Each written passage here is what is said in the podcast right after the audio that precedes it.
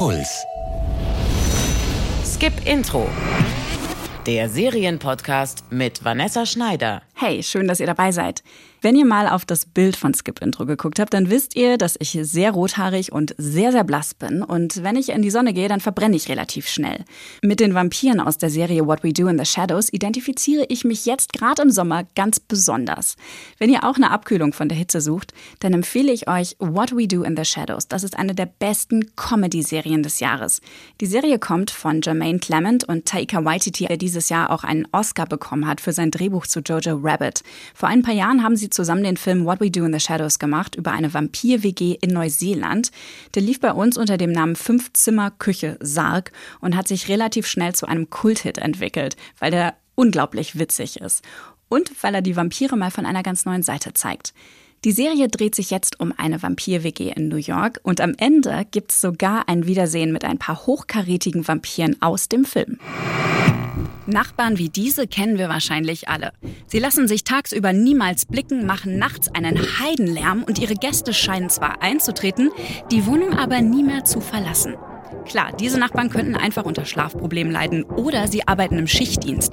Vielleicht sind sie aber auch untote Blutsauger. Diesen Gedanken haben die Serienmacher Jermaine Clement und Taika Waititi zu Ende gesponnen. Die merkwürdigen Nachbarn in der Mockumentary What We Do in the Shadows sind tatsächlich Vampire. You're dead, you're dead, you're dead, Und über genau diese Vampire will in der Serie ein waghalsiges Filmteam eine Dokumentation drehen und die Vampire zeigen, wie sie noch niemand je gesehen hat. Oder besser gesagt, lang genug gelebt hat, um davon berichten zu können. Vier Vampire teilen sich ein riesiges Anwesen in Staten Island, New York. Es ist eine Mehrgenerationen-WG. Nandor ist der Älteste. Vor Jahrhunderten zog er noch mordend durch persische Steppen. Heute trauert er seinem Harem mit 37 Frauen nach und sinniert über seine Nachkommenschaft. Er und seine Freunde Laszlo und Nadja wurden vor knapp 200 Jahren aus Europa vertrieben. Und so sehen die drei auch aus. Mit schweren Samtgewändern, Spitzenhemden und etwas verstaubten Prachthüten hängen sie ihren Mitmenschen modisch ein paar Generationen hinterher. Im Keller der WG wohnt Colin, den die anderen drei meist vergessen. Er ist ein besonders unerträglicher Vampir. Energievampire entziehen Menschen ihre Energie, indem sie mit ihnen reden. Budgetvorgaben gegen Geschäftszahlen? Nein, danke, daran sitzen sie den ganzen Tag. Wir langweilen die Opfer mit einer langen Unterhaltung. Wohl schon besser. Wissen Sie, ich war am Wochenende auch krank. Oder wir machen sie wütend.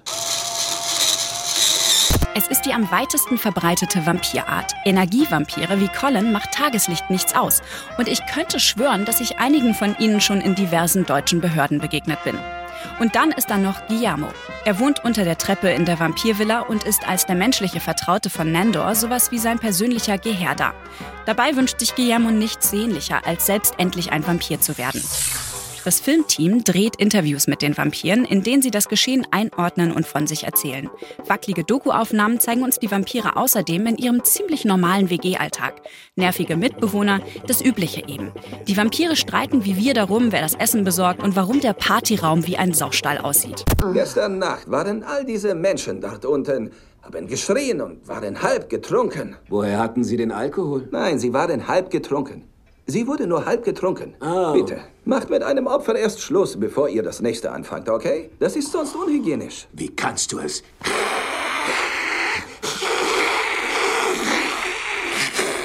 Die Serie basiert auf dem gleichnamigen Kultfilm von 2014. Wer diesen Film kennt, könnte sich in den ersten zwei Folgen ein klein bisschen langweilen, weil die Serie ganz ähnlich die Charaktere und Geschichten einführt. Glücklicherweise steckt in der Figurenkonstellation und im Setting der Serie unendlich viel Potenzial für absurde und oft sehr makabere Situationskomik. Und der Kulturclash-Humor der Macher und ihre absolut nicht jugendfreien Vampirwitze sind so gut, dass man ohnehin immer wieder darüber lachen kann. Und das gilt sogar uneingeschränkt auch für die richtig gute deutsche Übersetzung. What We Do in the Shadows kriegt ihr bei Join und die zweite Staffel ist in den USA auch schon gelaufen. Und wenn ihr den Humor von den beiden Serienschöpfern auch so feiert wie ich, dann guckt euch doch mal auch die geniale und verrückte Musical-Serie Flight of the Concords an. Die haben Jermaine Clement, Brett McKenzie und Taika Waititi auch zusammen gemacht. Ist zwar schon 13 Jahre alt, aber ein echter Klassiker von HBO. Wenn euch dieser Podcast gefällt, dann empfehlt ihn doch einfach mal weiter an einen serienbegeisterten Freund oder eine serienbegeisterte Freundin und lasst mir ein Abo da wenn ihr es noch nicht gemacht habt.